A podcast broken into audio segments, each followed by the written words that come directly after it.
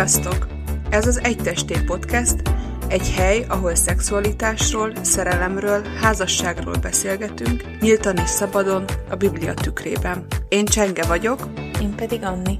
És akkor a mostani alkalommal folytatjuk azt, amit előzőleg elkezdtünk, a pornóról volt előző epizódban szó, és ez egy annyira fontos és szerteágazó téma, hogy úgy döntöttünk, hogy érdemes neki akár kettő epizódot is szánni. Az előzőekben arról volt szó, hogy mennyire áthatja a pornó a társadalmunkat, hogy mennyi mindenre hatással van, beszélgettünk arról, hogy miért annyira vonzó, mi az, ami miatt ez majdnem mindenki számára téma, és arról is, hogy hogyan okoz függőséget a pornófogyasztás, és akkor most azzal folytatnánk, hogy konkrétan milyen hatásai vannak az egyérre, a párkapcsolatokra, úgy általában a a kapcsolatokra erről beszélgetnénk egy kicsit, és mivel Anni, te foglalkoztál ugye sokat ezzel a témával, akkor át is adom neked a szót. Tényleg arról beszélgettünk, hogy a pornó vonzó, mert elérhető, anonim, ingyenes, mert tényleg egy könnyű átmeneti élvezetet nyújt, és ezzel együtt fontos azt tudnunk, hogy rabulejti az agyunkat, függőséget okoz, és akkor arról szeretnénk beszélni, hogy konkrétan, ha függőséget okoz, és mondjuk nehéz vele leállni, az miért baj, vagy baj-e egyáltalán? Igazából olyan dolgokról is fogunk beszélgetni, amihez még csak nem is kell, hogy az ember keresztény legyen, ezt mindenki megtapasztalja, és olyanokról is, ami pedig egyértelműen a, az Isten kapcsolatunkat befolyásolja, rabulejti a, az agyunkat gyakorlatilag azzal, hogy egy ilyen szupernormális stimulus az agyunknak a természetes szexualitással szemben, és éppen ezért annyira addiktív de felteheti valaki a kérdést, hogy egyáltalán baj ez, hogy függőséget okoz a pornó, mert hát uh-huh. igazából nekem jó, nem bántok vele senkit, igazából sokan úgy gondolják, hogy saját magukat sem bántják azzal, hogy jó, hát része a napomnak, megszoktam, Uh-huh. Igazából szerintem azt kell tudni, hogy ugyanúgy, ahogy minden függőség, egyre több kell belőle, és egyre kevesebb élvezetért. Uh-huh. Tehát, hogy, hogy ez egy olyan folyamat, amiben azt a kezdeti megelégedettséget, amit mondjuk a pornózás kezdetén valaki megtapasztal, azt egyre nehezebb elérnie. És éppen ezért egy csomó olyan következménye van, ami igenis bántja az egyént, és majd később arról is beszélünk, hogy nem csak az egyént bántja. Uh-huh. Tehát mindenkinél megjelenik a szégyen, a bűntudat, szorongásra való hajlam, depresszióra való hajlam. Engem mindig megdöbbent, hogy a szégyen az egy olyan dolog, ami, ami nem csak hívőknél jelentkezik, hanem, uh-huh. hanem mindenkinél. Mert valahol mindenki érzi, hogy nem erre hivatott, hogy pornóra önkielégítsen. Ami szintén ténykérdés, hogy az akaraterő csökken más területein az életnek, uh-huh de ezt a területet nézve is. Tehát azért nem olyan egyszerű csak simán azt mondani, hogy jó, én nem fogok több pornót nézni, mert az akaraterőért felelős agyi központokat teszi tönkre gyakorlatilag uh-huh. minden függőség. Ez egy érdekes dolog, hogy erre egyre inkább jönnek rá így a, a szekuláris körökben is, tehát hogy ehhez abszolút nem is kell egy hívő háttérből jönni, hogy erre az ember egyszerűen ráébredjen, hogy ez nem jó neki, és ha körbenézünk, ugye mondjuk akár csak a Youtube-on, van ez a nofap mozgalom, ha esetleg valaki még nem hallott róla, akkor keressen rá, teli teli van a, a YouTube ilyen beszámolókkal, hogy férfiak és egyébként nők is elmondják, hogy a hatott az életükre az, hogy teljesen leálltak a pornóval, van aki az önkielégítéssel is, és Igen. egészen elképesztő sztorik vannak. Tényleg ez az akaraterő, meg a, szociális nyitottsága az embernek, hogy hogy megváltozik, amikor erről leáll. Igen, mert gyakorlatilag a pornó függőség következménye az, hogy a kapcsolatteremtés nehezített. Tehát tényleg, amit mondasz, hogy a szociális készségek egyszerűen beszűkülnek, és nehezebb lesz egy ellentétes nemű emberhez oda menni, megszólítani, mondjuk randira hívni, hogyha, uh-huh. hogyha az ember egy olyan, olyan körbe van benne, ahol a, a szégyen az nagyon erős meg egyáltalán a motiváció hiány is egy következménye a függőségeknek és a uh-huh. pornófüggőségnek is. Tehát, hogy az ember beszűkül gyakorlatilag arra a tevékenységre, aminek a függője. Az életnek a mindennapi élvezetei, azok már nem nyújtanak olyan nagy örömet, ha valaki szeret amúgy sportolni, vagy zenélni, vagy barátokkal uh-huh. találkozni. Ezek mind kevésbé lesznek izgalmasak és vágyott dolgok.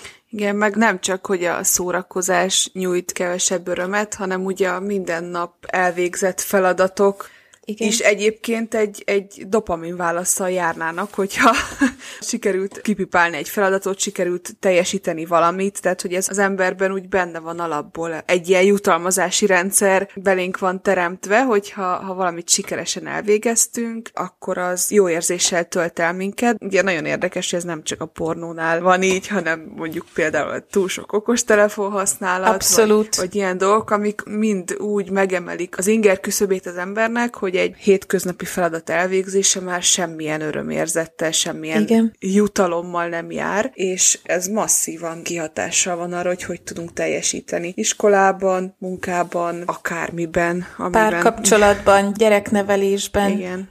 És jó, hogy felhoztad az okostelefont, mert nagyon érdekes, hogy a pornófüggőségre sokan azt mondják, hogy nem is elsősorban szexfüggőség, hanem internetfüggőség. És szerintem ez nagyon érdekes, mert ugyanúgy, ahogy az okostelefon nyomkodása is függőséget okoz, és minden egyes alkalom, amikor pittyen egyet, hogy üzeneted jött, akkor jön az agyba egy dopaminlöket. Mert ott uh-huh. is az van, hogy hát ha, hát ha jött valami érdekes, hát ha uh-huh. jön valami jutalmazó, vagy akár a közösségi média használata, és ugyanígy a pornónál is a, az agy hozzászokik ahhoz, hogy kattintok, és már akkor jön, uh-huh. akkor jön egy löket, úgyhogy ez nagyon, nagyon érdekes. És ahogy mondtad a NoFap mozgalmat, annak a legerősebb drive-ja, hogy férfiak rájönnek arra, hogy ez így nem mehet tovább, az pedig a PIED, magyarul pornó indukálta erekciós zavar. Uh-huh.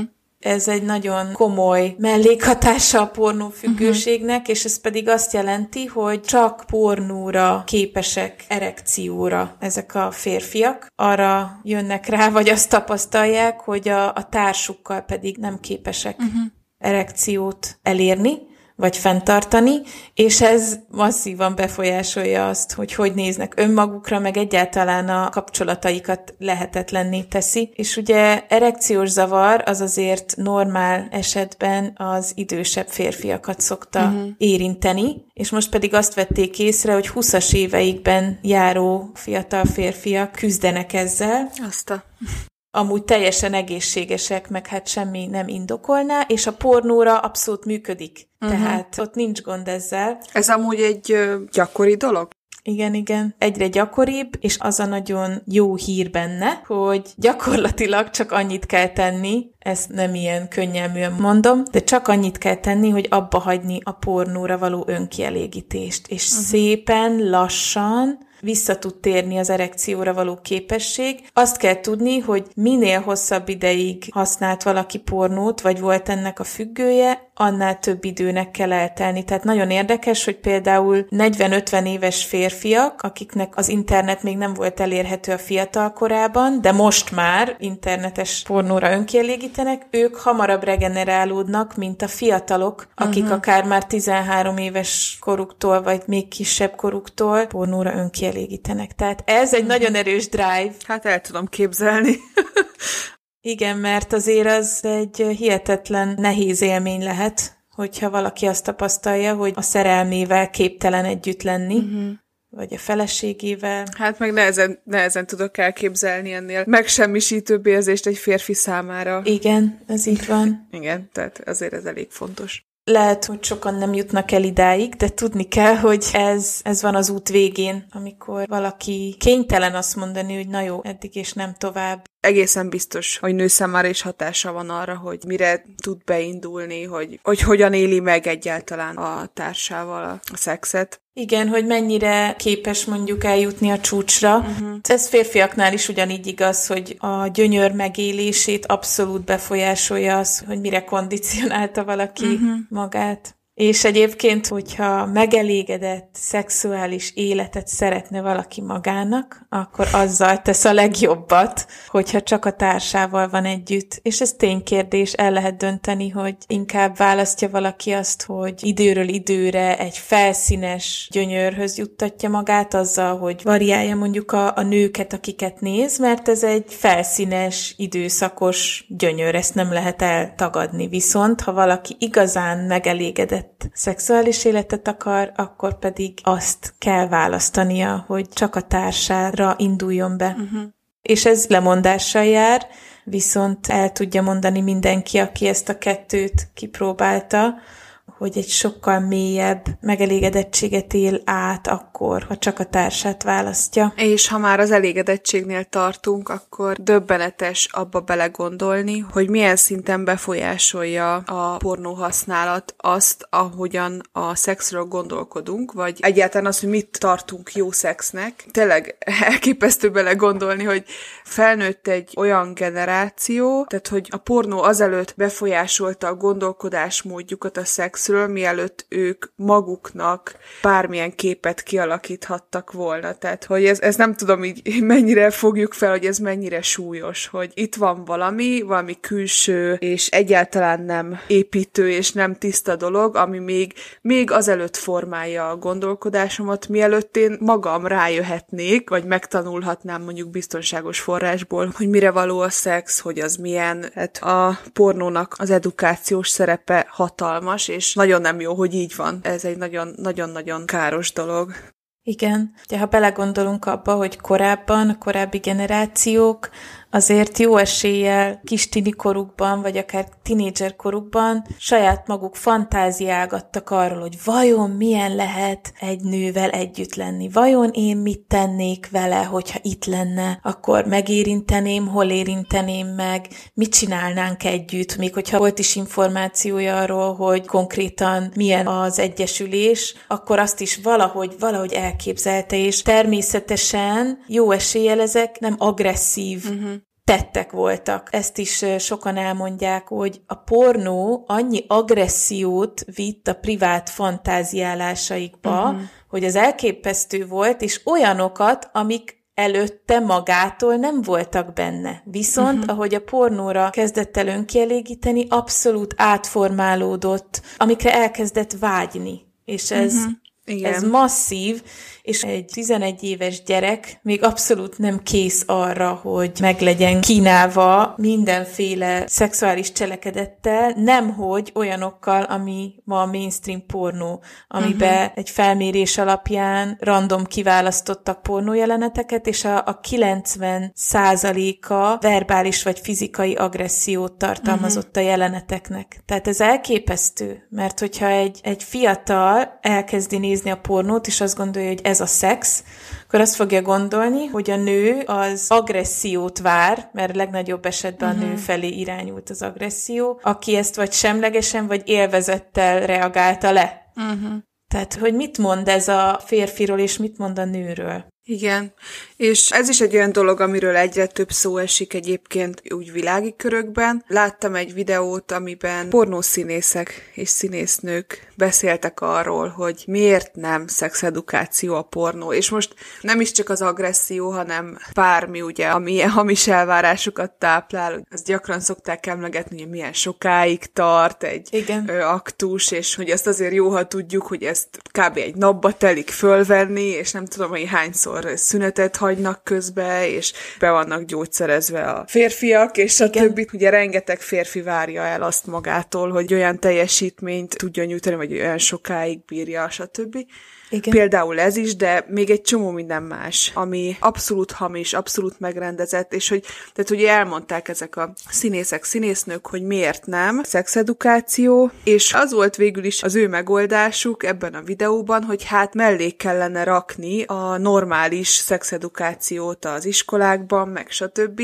És sokszor azt láttam egyébként, hogy ez a világi megoldás, hogy hát tanítsuk meg a gyerekeket, hogy tudják, hogy ez csak fantázia, ez csak mese, ez, ez igaz igazából nem is ilyen, de én azt gondolom, és ez nagyon határozott meggyőződésem, hogy ez nem elég. Tehát attól, hogy az ember fejben tudja, hogy ez fantázia, attól még olyan mélyen befolyásolja a belső vágyainkat, azt, hogy mire indulunk be, a fantáziáinkat, azt, hogy mit tartunk élvezetesnek, és szerintem ezt nagyon tisztán mutatja például az is, hogy hogyan lettek korábban még mondjuk perverziónak bélyegzett viselkedésformák egyre inkább elfogadottak, egyre inkább mainstream, tehát például érdekes dolog, hogy amikor megjelent a szürke 50 árnyalata könyv meg film, akkor utána szexshopoknak a kínálatába hirtelen akkor lettek nagyon népszerűek a mindenféle szadomazó eszközök, meg úgy általában az ilyen szexuális segédeszközök. Egy másik érdekes statisztika, ami szerintem szintén megdöbbentő, ezt is nemrég olvastam, hogy tényleg tini fiatalok számára. Az anális szex az egy teljesen magától értetődő és normális része egy párnak a, a szexuális életének, amikor most nem akarok erkölcsi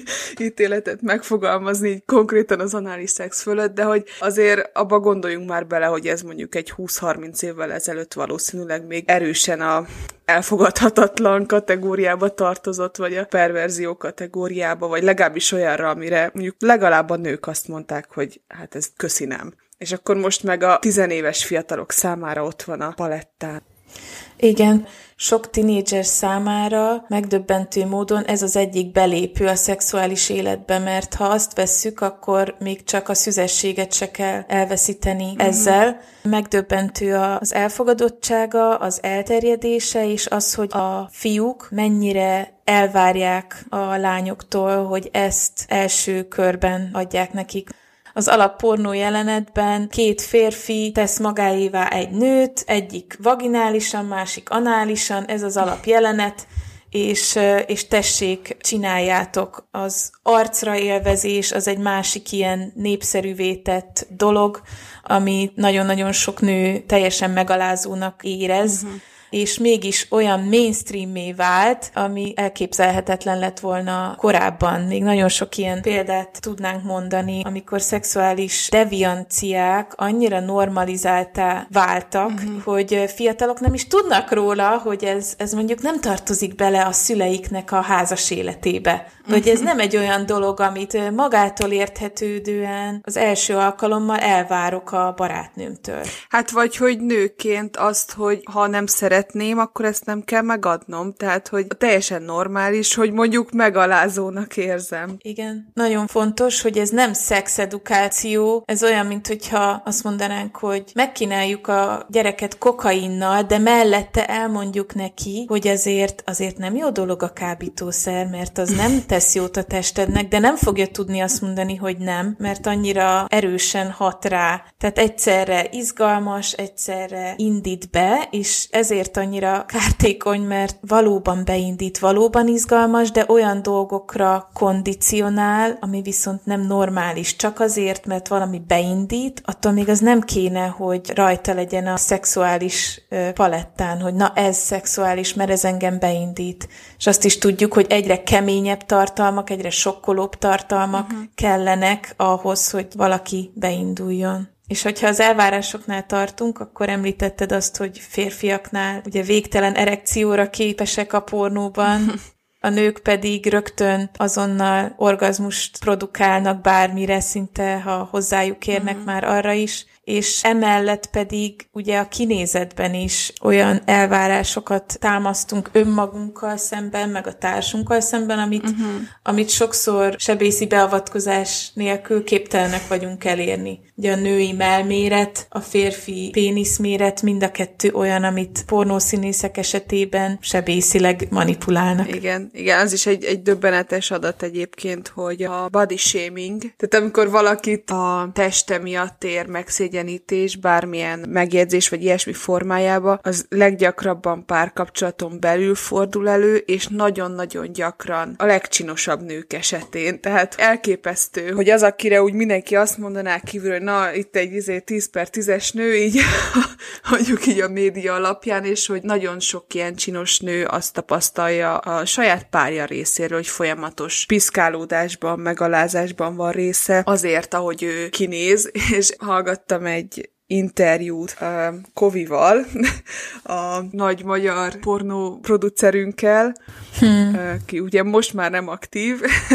de ő elmesélte, hogy hát ő annyira maximalista volt, hogy képes volt hajnali kettőkor leállítani egy jelenetet azért, mert a színésznő fenekén meglátott egy pattanást, és azt mondta, hogy hát ha ez őt zavarja, akkor majd a fogyasztót is zavarni fogja, úgyhogy akkor nem tudom, ezt most onnan el kell tüntetni, és így elképzeltem, hogy hát jó, hát ha így készül egy pornófilm, persze azóta azért már egy picit más világ van az internetes pornóval, de hogyha így készül, hogy még egy pattanás sem megengedett a színésznő fenekén, akkor el tudom képzelni, hogy az ezen szocializálódott férfiak és nők mit várnak el a párjuktól és maguktól, igen, és éppen ezért van, amire vissza tudok térni egy korábbi gondolathoz, hogy ha azt szeretné valaki, hogy megelégedett szexuális élete legyen, akkor ne ezeket a tökéletesen retusált szexakrobatákat nézze, mert akkor képtelen lesz megelégedni a társával. Nem azért, mert gonosz, rossz, hanem mert olyan irreális képsorokhoz szoktatta hozzá magát, ami mellett a társa amihez nem tud felérni. Viszont az a jó hír, hogy az agyunk az plastikus és tud gyógyulni, és hogyha leállítjuk magunkat azzal, hogy mások tökéletesen retusált, vagy akár tényleg felturbózott és extra méretekkel rendelkező testét nézzük, akkor szépen lassan rájövünk, hogy jé, hogy a, a feleségemmel az nem tízszer akkora, mint amekkora,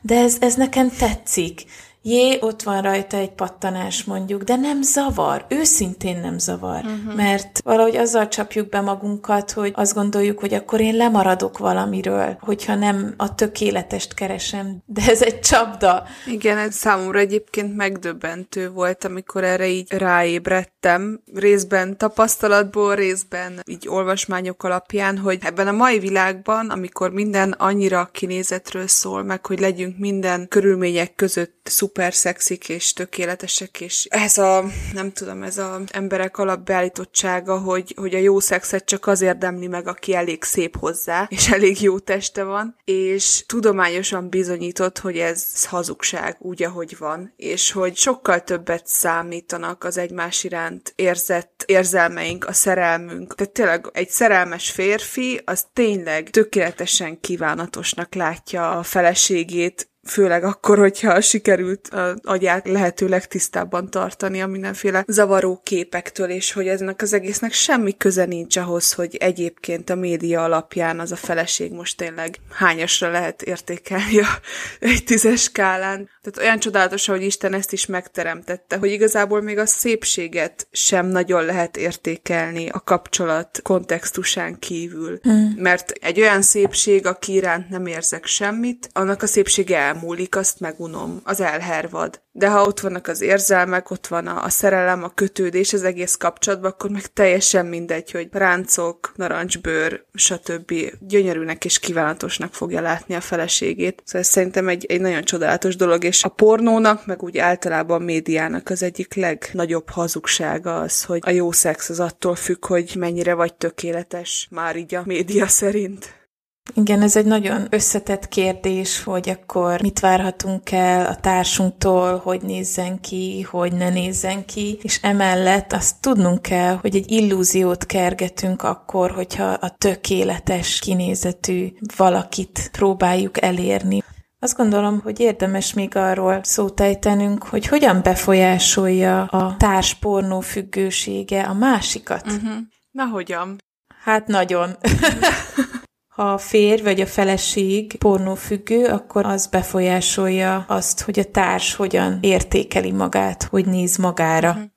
Akárhogy is mondja a férfi, mert ez azért általában a női önképre van nagyon romboló hatással, hogy uh-huh. ó, ennek semmi köze hozzád, tényleg nem veled van bajom, nem te vagy mhm. kevés, uh-huh. vagy nem te vagy túlságosan ilyen vagy olyan, ennek nincs semmi köze hozzád. Azt gondolom, hogy önkéntelenül is magára vonatkoztatja az, aki ilyet át, hogy hát én nem vagyok elég jó, mert hát mégiscsak másnál keresed a szexuális kielégülést. Uh-huh. Egyszer hallottam egy világi podcastet, a szexről szólt, és elhangzott egy ilyen, nem konkrétan pornóval kapcsolatban, csak az önkielégítéssel, de eléggé egybecseng, hogy azt mondta a pszichológus, hogy, tehát, hogy a partnernek meg kellene értenie, hogy nem a vele való szex a kevés, hanem hogy ezen kívül még másra is igénye van. Abszolút fején találta a szöget, mert sokszor azt gondoljuk, hogy hát a, a pornóra való önkielégítés, vagy az önkielégítés a szex. De nem, uh-huh. egész más igényeket mozgat meg, és éppen ezért keresztényként, aki mondjuk azzal vigasztalja magát, hogy jó, én csak addig önkielégítek, meg addig pornóra önkielégítek, amíg végre kiélhetem magam a szexuális kapcsolatban a feleségemmel, vagy a férjemmel, az a rossz hírem, hogy nem fog megszűnni a uh-huh. pornóra való önkielégítés iránti vágy. Lehet, hogy átmenetileg egy-két hónapig igen, mert akkor hú, megvan az izgalom, hogy tényleg akkor itt van a szex, de nem fog megszűnni, mert, mert egyszerűen más igényeket tölt be. De ezt elszenvedő félként nagyon nehéz elfogadni, hogy oké, okay, veled nincsen semmi gond, meg a veled való szex is nagyon jó, de nekem még kell valaki másoknak a szexelését néznem ahhoz, hogy teljesen megelégüljek. Ezt lehet, hogy valaki kognitíven felfogja, hogy oké, okay, nem én vagyok kevés, de a szubjektív megélés egy házasságban mégis az elárultság, a harag, a szomorúság, az értéktelenségérzés, hogyha nagyon masszívan jelen van a házasságban, akkor sokan ilyen posztraumás stressz szindrómával küzdenek mm. egy-egy ilyen kapcsán. Igen, egyébként azt gondolom, hogy ez, hogy most különböző igények, stb. így keresztényként mondhatjuk azt, hogy alapvetően nem arra kaptuk a szexualitást, hogy az az én bizniszem, és akkor én ezt így beosztom, hogy nekem van hm. erre igényem, és akkor ezt megkapom tőled, meg van másra igényem, és akkor azt megkapom máshonnan. Hogy az lenne lenne a cél, hogy ez kettőnk között, mint házaspár között létezzen kizárólagosan, és, és alkosson egy gyönyörű kapcsolatot. És amikor ezt így valaki tényleg így saját maga így beosztja, vagy amikor van szexuális életem a páramon kívül, az mindenképpen ellene van az egységnek, ellene van a kettőnk kapcsolatának, úgyhogy nem véletlen, és teljesen jogos az, hogyha valaki elárulva érzi magát ilyen helyzetben, mert hogy tehát ez az egység egységünk ellen való tett. Igen, és vitatkoznak arról keresztények is, hogy most akkor megcsalás, vagy nem megcsalás. Ebbe most itt nem is szeretnénk belemenni, de az érzés az viszont nagyon is egy megcsalás érzés, mert behoztál valakit, vagy valakiket, vagy végtelen mennyiségű szereplőt a szexuális életünkbe úgy, hogy abból én kimaradtam. Uh-huh. Ezt éli át az, aki elárulva, vagy megcsalva érzi magát. Azért is szerettünk volna erről beszélni, hogy hogyha valaki így hallgatja, akkor érezze azt, hogy nem ő a hülye, hogyha ez fáj neki. Uh-huh. Igen, ez egyébként, ha belegondolsz, akkor mennyire, hát nem is tudom, hogy minek nevezzem, hogy, hogy valaki mondjuk a saját pornófüggőségét, vagy stb. még, tehát hogy azt a fájdalmat, amit ezzel okoz a másikban, még áttolja a másikra, hogy benned van a hiba, mert igazából ez nem kellene, hogy fájjon, mert túlságosan féltékeny vagy, vagy nem tudom, túlreagálod az egészet. Vagy túlérzékeny vagy, vagy értsd már meg, hogy ez nem rólad szól. Igen. És mindenki csinálja, és sokkal jobb, mint hogyha elmennék egy prostituálthoz, nem csallak meg. Tehát, hogy nagyon is lehet ebben egy, egy hatalmas adag önigazolás, és tényleg, ahogy mondod, felelősség áttolás. Vagy sokan azt mondják, hogy ha ilyenebb lennél, ha olyanabb lennél, uh-huh. ha mhm. vékonyabb lennél, hogyha lenne rajtad mit fogni, akkor nem kéne ehhez nyúlnom, de ez egy hazugság. Ezzel nem azt mondjuk, hogy nincs olyan eset, amikor a feleségnek igenis dolgoznia kéne egy picit azon, hogy hogy néz ki, de ennek a felelősségét semmilyen szinten nem lehet áttolni a másikra, hogy uh-huh. én azért nézek pornót, mert te mondjuk nem adod meg nekem azt a kielégülést, vagy nem csinálod meg velem ezt, meg azt, meg amazt, vagy nincs elég szex, vagy uh-huh. nem nézel ki úgy.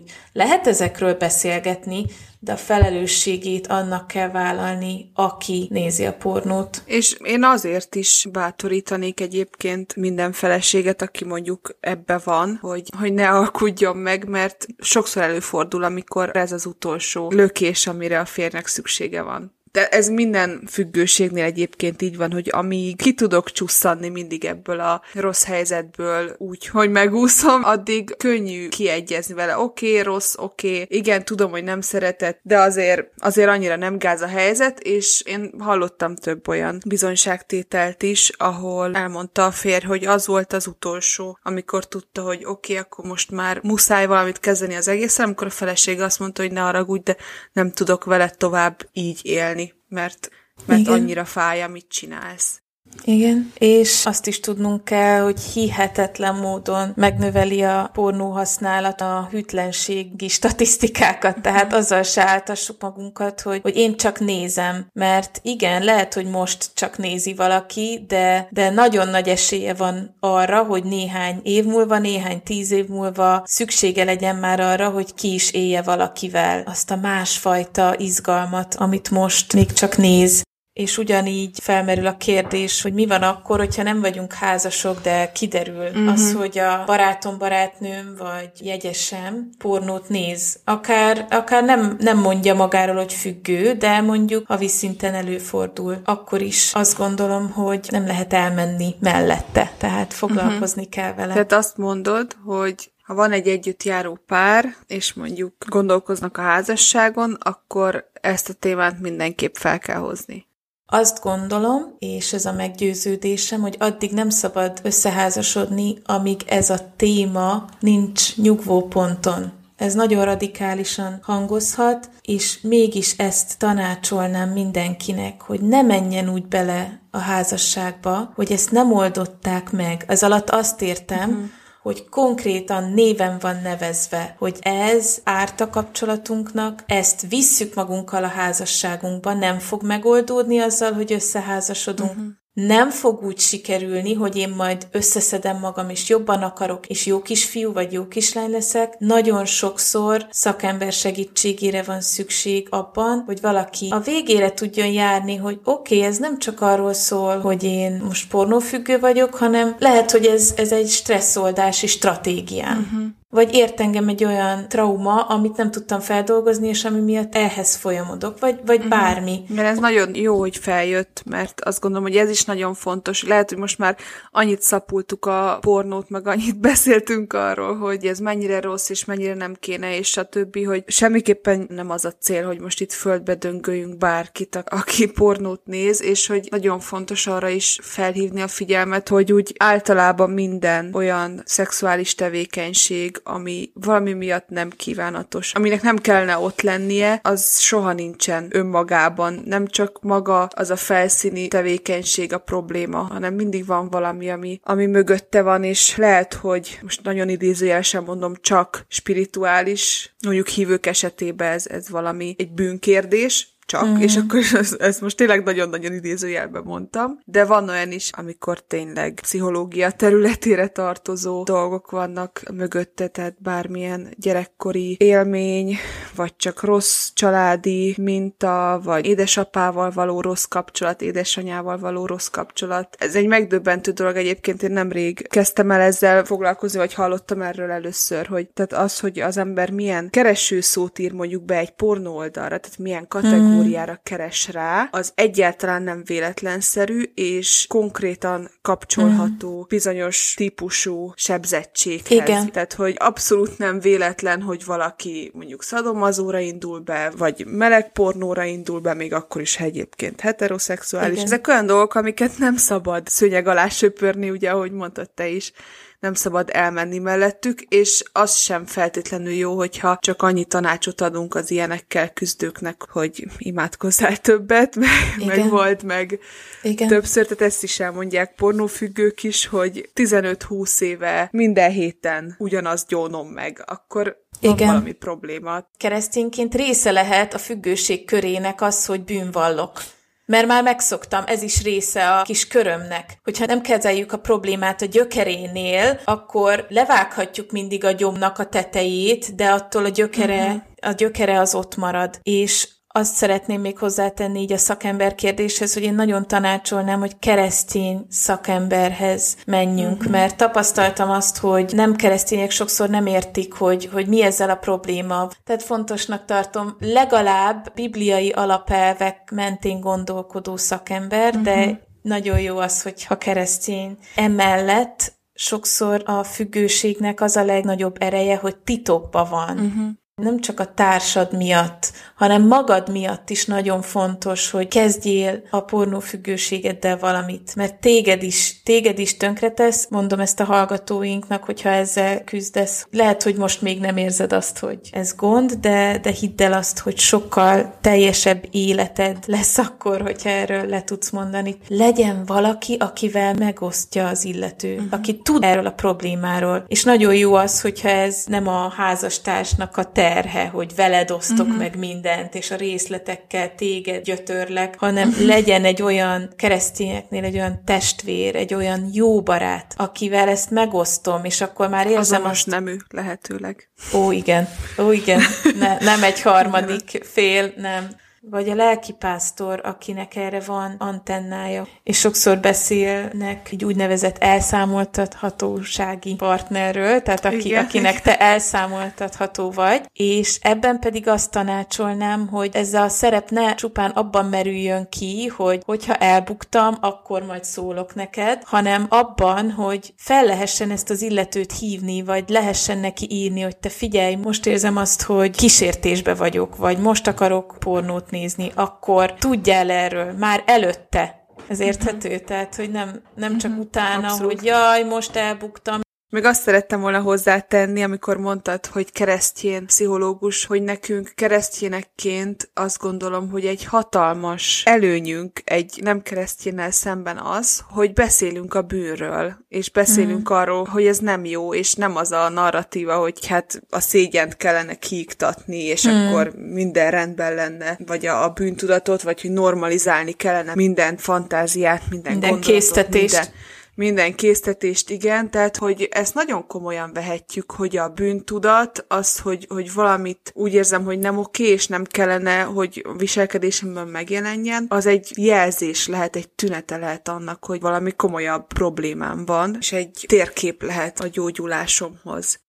Igen, és a keresztény szakember ugye a végső gyógyítónak Jézus Krisztust gondolja, és ezt mi is valljuk és hisszük, és fontosnak tartom elmondani, hogy van olyan, hogy az Úristen egyik pillanatról a másikra megszabadít valakit egy függőségből, és az a csoda, és vannak csodák, és sokszor pedig azt tapasztaljuk, hogy a gyógyulás az egy hosszabb folyamat, és lehet, hogy valaki azt fogja tudni elmondani, hogy ez egy állandóan jelenlévő küzdelem az életemben, de egyre jobb, és uh-huh. egyre erősebb vagyok, egyre könnyebben meg tudok állni. Hm. És még egy utolsó gondolatot szeretnék mondani, így abban, hogy hogy vehetjük fel a harcot mondjuk pornófüggőségben, hogy nagyon-nagyon érdemes azt megfigyelni, hogy mik valakinek a triggerei, tehát mi az, ami az ő egyén életében, amikor elbukni szokott. Tehát mik azok az érzések, mik azok a helyzetek, és érdemes erről naplót vezetni.